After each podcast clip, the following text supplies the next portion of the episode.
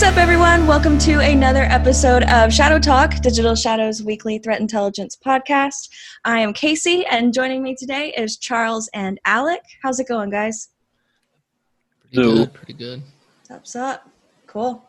Well, uh, we are closing in on the end of this year. The holidays are right around the corner. Um, yeah, and there's been some interesting stuff that we've seen just within this last week. So, I mean, to go ahead and just get started with it, Charles, I wanted to chat with you first about a potential Chinese advanced persistent threat group that's been targeting Southeast Asian government entities. Um, based on the report that we took a look at, it looks like their campaign was pretty complex. So, can you kind of give us an idea of what kind of tools they've been using? Uh, yeah, so basically, uh, they kind of showed up, looks like around towards the end of 2018, and they were targeting just a wide variety of different Southeast Asian governments. Um, and uh, so the, the tool they've been using was termed the, uh, the FunnyDream, uh, or was like their FunnyDream tool set, I guess, was like the Chai, Chai Proxy was one of their tools.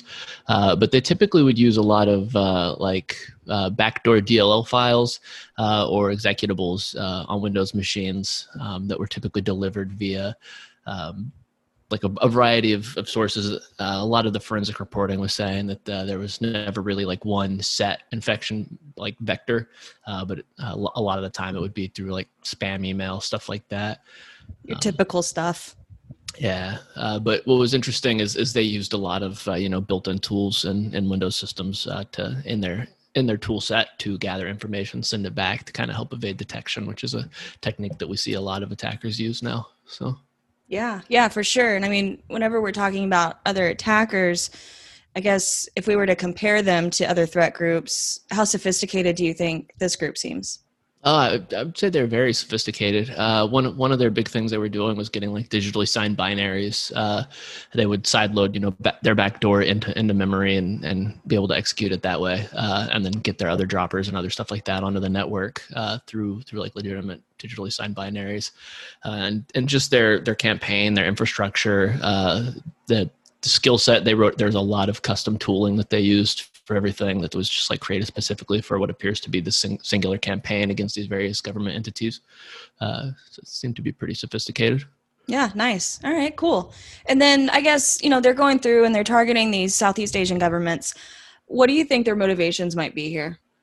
Um, likely typical, you know, espionage stuff. Like, uh, you know, if you're targeting these kind of like groups of governments, uh, you're going to be wanting to collect information, see what kind of information is available, and help help uh, leadership of the uh, other you know other countries probably have you know better information for decision making processes. So typical I, I, would say it's kind of typical espionage related activity. So. yeah. Yeah right on. That makes sense. All right cool. Thanks charles. So we wanted to chat about that uh, that apt bit because we have nothing but bad news on the ransomware side today.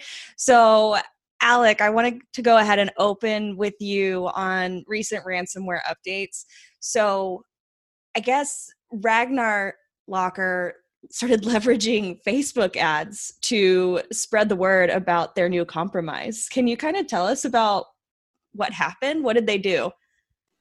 Yeah, definitely. So nothing really new from a ransomware perspective. We're still seeing you know files encrypted and data being exfiltrated, um, but some pretty interesting updates from uh, kind of like announcing the the breach and announcing the infection. Uh, so they Ragnar Locker uh, they reportedly like compromised this Italian beverage vendor uh, named Campari Group. Uh, they do a lot of liquor and spirits, uh, which in a, a, time of the pandemic is very uh, important. So, um, but yeah, I just so that, I feel really bad because I really like Campari. So yeah, I think we all can attest to the need for yeah. yeah. right, right. Exactly. Yeah. Come on. Um, but yeah, so the interesting aspect here is that um, they compromised a Facebook account for a Chicago based DJ. Uh, and in doing that, they used his account to open a Facebook advertisement uh, to announce that the breach had occurred. So yeah, kind of interesting, kind of noisy, really like public and like in your face um, aspect here. Yeah. Yeah, I totally agree. So why do you think they did this? What do you think their motivation was to turn to Facebook ads for this? Yeah, I mean, with ransomware, it's all about money. So they're just trying to cause as much pressure as they possibly can on the victims to pay the ransom.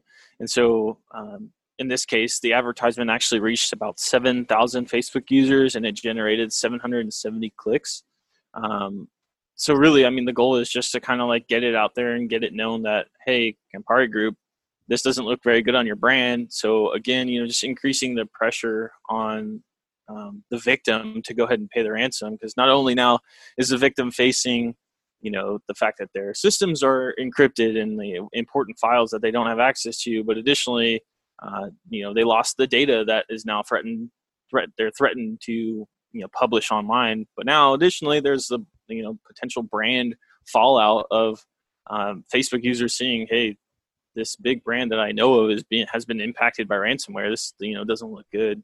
Um, and so again, it's just all about trying to drive that victim to pay the ransom and increasing pressure. Yeah, for sure. I can definitely see how kind of moving that degree a little bit closer to their customers could really affect or rather really damage their brand. So, really interesting tactic here. Um, so, with this, what do you think we should expect from this in the future? Do you think other groups are likely to adopt this approach? Yeah, I mean, it's definitely possible. Uh, it'll be interesting to see if it is widely uh, adopted across the ransomware landscape. It's not like it's something that would be difficult to do. Um, it's just a matter of if it, it proves to be uh, fruitful from a payment perspective. So if it works, you know, and that's what we saw from, you know, data exfiltration when Maze started doing this and started their own data leak site uh, everybody kind of jumped on board because it made sense. So if it makes sense, then they're they're going to go ahead and adopt it. I don't necessarily think that this is going to be um, this exact tactic of using Facebook advertisements might be the new thing. I think it's definitely uh, a trend as far as ransomware variants are going to get more noisy in their uh, like announcements of like breaches. I mean, potentially. Uh, you could see, you know, the use of social media, but um, as we'll talk about later in the podcast about Egregor and kind of you know doing some some new things uh, that kind of just really goes to say that they're just trying to let it be known that they're they're active and they're targeting and uh, you know trying to like I said just increase that pressure to pay that ransom because that's the ultimate goal. It's all about money. Yeah, yeah, for sure. And I mean, you you segued us perfectly right into that next topic because these guys are getting pretty noisy. So recently, uh, Egregor, their ransomware began printing out ransom notes as devices were encrypted. So, Alec, ransom notes being printed. Don't know if this is like a method of the future or just some sort of weird, antiquated. I don't even know. like, What do you think, or why do you think the group actually used this method in their ransomware attack? Yeah, I mean, it's I mean, it's super interesting. Um, I don't know. It's it's kind of hard to say. I think it it might just be in a case of like, hey, we have the functionality to do this, so like let's go ahead and do it. And I mean, it just goes to show the sophistication behind Egregor, um, and you know just how prominent they really are, uh, considering that the ransomware is fairly new. It popped up in the end of September. Um, it kind of goes to show that this malware variant is very technically sophisticated. There's a lot to say that it, it has a lot of um, sophisticated makeup to avoid uh, not only detection but even you know reverse analysis of like the malware itself. It, it does a really good job of uh, evasion and uh, anti debugging the malware. So I really just think it was just kind of like, hey, I, this is something we can do, so might as well. Why not? Yeah, we can do it, so let's do it. Yeah, that makes I, sense. I feel like I feel like it has kind of like, like almost like there's a psychological impact too. Like if, if you think about, you know, because they're like you're watching this stuff happen in real time, and there's so so many of these will display like a, a, message on there, like, "Hey, this is what we're doing." So like, I just to imagine like you're at your computer and that message pops up, and then all of a sudden something like starts popping, like printing on your on your printer, and like like it just Mass I feel chaos. like there's yeah, I feel like there's definitely just like like a almost like a psychological component there to just like show like hey we own your entire network. Like, yeah, absolutely. so, and yeah. I mean, like in this case, the the Twitter videos are pretty cool. Like just seeing Yeah. like these, you know, CVS receipts looking things that are just like mile long, like, and it's uh yeah, I mean, it's pretty funny, and it's gotten some. I mean, well, not you know, the whole ransom itself isn't necessarily funny, but it's kind of interesting, and um, you know, it's gotten a lot of attention across social media and really these malware variants they want to be the top dog. They want to be you know the go-to the number one that's talked about the most. And so doing these kind of unique things is a way to go about that. Uh, the ransomware landscape is only going to continue to get more saturated.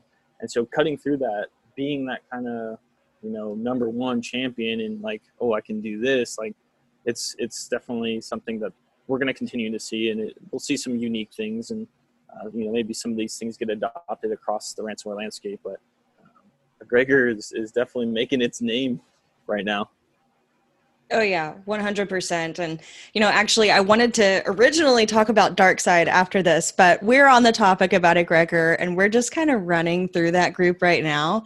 So, just in the last 2 weeks, I went ahead and did a shadow search on it.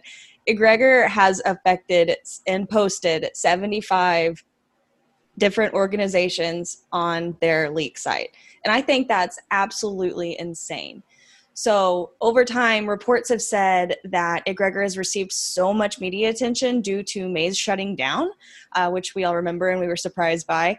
Um, affiliates seem to be actually flocking to Egregor, and they very well might be taking Maze's place. What do you guys think? Yeah, I mean, it, it certainly feels that way. For Egregor to step on the scene at the end of September and 25 September um, this year, and and really now be such a sophisticated piece of malware. It just goes to show it really seems like they're they had some help from you know either help or they are just Maze operating under a different name.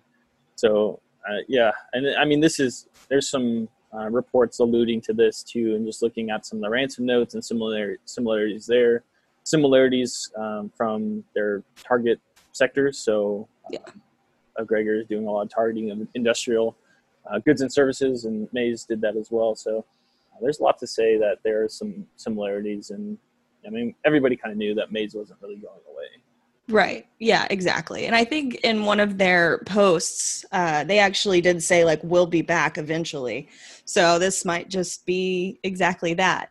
I mean, some other things to back up your point. Um, so, Maze they're already on their way out. We already mentioned that. They're still offering support, I think. But then on the other hand, Sekhmet, those operators, their site has been down for weeks. So I've been waiting for this possible conglomerate of ransomware operators. So I'm wondering if this is actually it. So, but yeah. Yeah. I'm Yeah, definitely almost like curious the- to see what happens. The like Avengers of ransomware groups are just like combining together to form like this ultimate ransomware team, but, But like bad. Like not like bad, not good but guy. not yeah. good Avengers. Yeah. the anti-avengers nice all right cool so yeah like like alec was talking about we'll we'll definitely see what happens but it's not looking too good for us and it's looking exponentially great for them so stay tuned there guys and then uh finally uh dark side so we wanted to do a, a quick chat about them so they are currently recruiting affiliates on uh, the Russian, Russian language cyber criminal forums XSS and Exploit. Uh, to some, this might sound familiar. Sodinokibi actually did this about a month ago, I think, and uh, they had deposited one million dollars into XSS. So whenever they did do that deposit, it was to give peace of mind to potential recruits. And DarkSide actually did something very similar in uh, it looks like they actually deposited 20 bitcoin which accounts for roughly 305 us dollars. But in their original post they um, were looking for a limited number of stable and decent partners who understand why you need to upload data what backups are and how to delete them um, they also said that their average payout would be around 400k. They didn't give a specific currency lister, but uh, we're guessing it's going to be USD. And then beyond that, they're not interested in any English speakers. They don't want any quote unquote doubtful personalities, Secret Service employees, or information security company analysts. And they also said that they wouldn't accept users who install dedicated servers and engage in activities other than supplying networks or those that want to get into pen testing and make millions. So this whole thing is really interesting. and uh, we actually put out a blog on Dark Side. I believe that was back in September. I'll go ahead and drop the link in the show notes for any listeners who want to take a look at that. But whenever they released a press release on their blog site, they specifically stated that they would not be targeting uh, certain organizations or uh, companies within certain industries. And in this, in these two new posts, they stated that um, they their new affiliates cannot target medical institutions, educational institutions, public sector organizations such as municipalities, governmental bodies. You also cannot target charities and nonprofit organizations or victims of the Commonwealth independent states.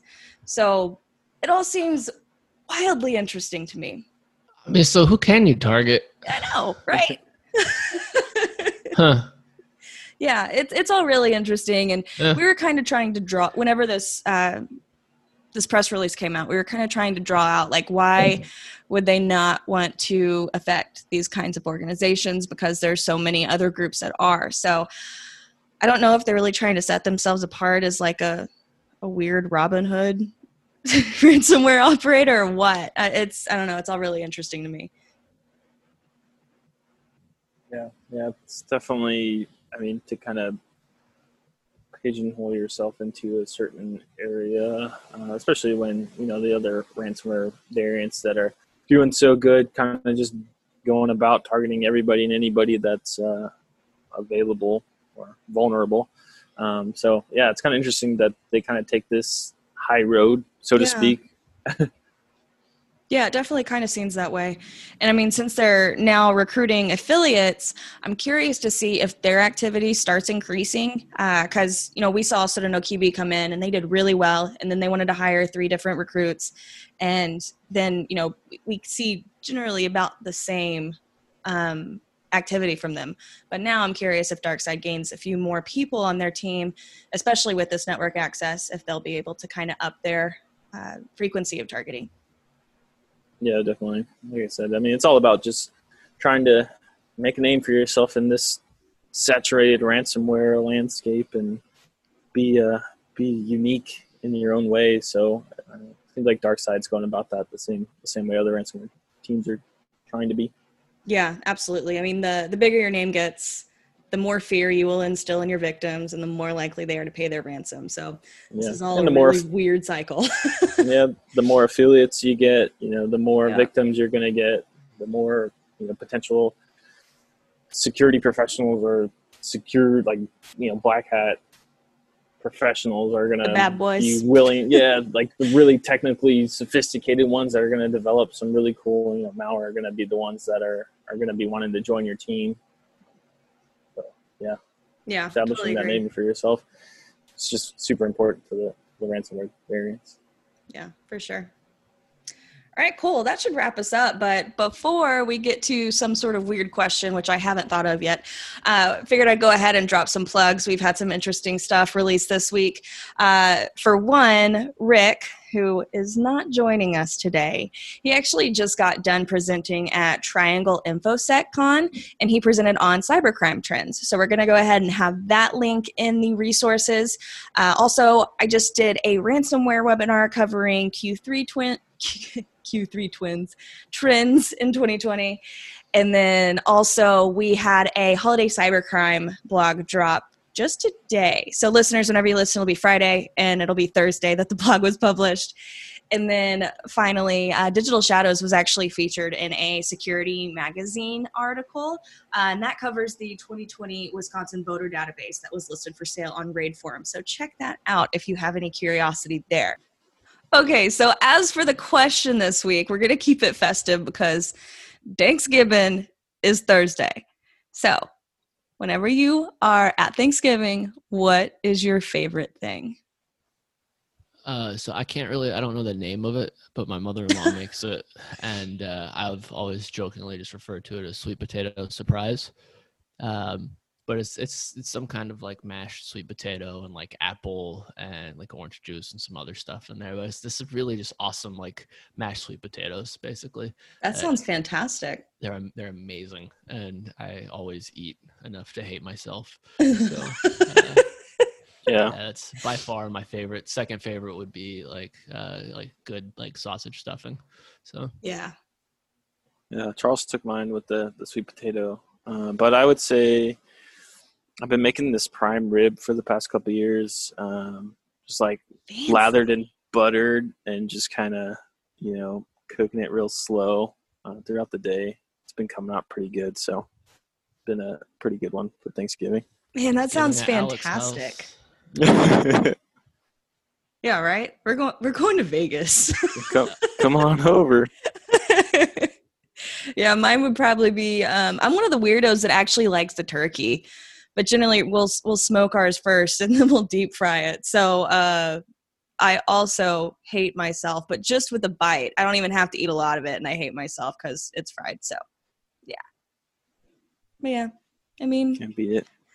what what are a few extra calories after we've already been at home since March? So there's that. I feel like Thanksgiving is just an underrated holiday. It's just, I mean, like, how can you beat good food, family, and football? Football, yeah. I mean, is really All right. football when you're just watching the Cowboys lose all the time. I mean, yeah, that's fair. I mean, that didn't hurt me. I'm not a Cowboys fan. I know Alec is a, uh, Packers Yeah. fan. yeah, a Um, huge Packers fan. I can't. I don't even remember the last time that I watched a football game. But I heard I, uh, Jerry Jones is running tryouts for a, a new quarterback, so you should, should look into that, Charles. you just head on down there, replace oh replace Dak. It's Dak's it's hurt. so bad Dak's right injured. now. I could be at least as good as Tony Romo. I feel like Oh, like yeah. all I, all I just stand in the backfield and get hit. Like that's Rick would be so upset if he was on this podcast. Sorry, Rick. Um, that should wrap us up for this episode. Thanks so much, Charles and Alec, for joining us today. Thank you. thanks. Happy to be here. Cool. Thanks, listeners, for tuning in, and we will chat with y'all next week. Bye.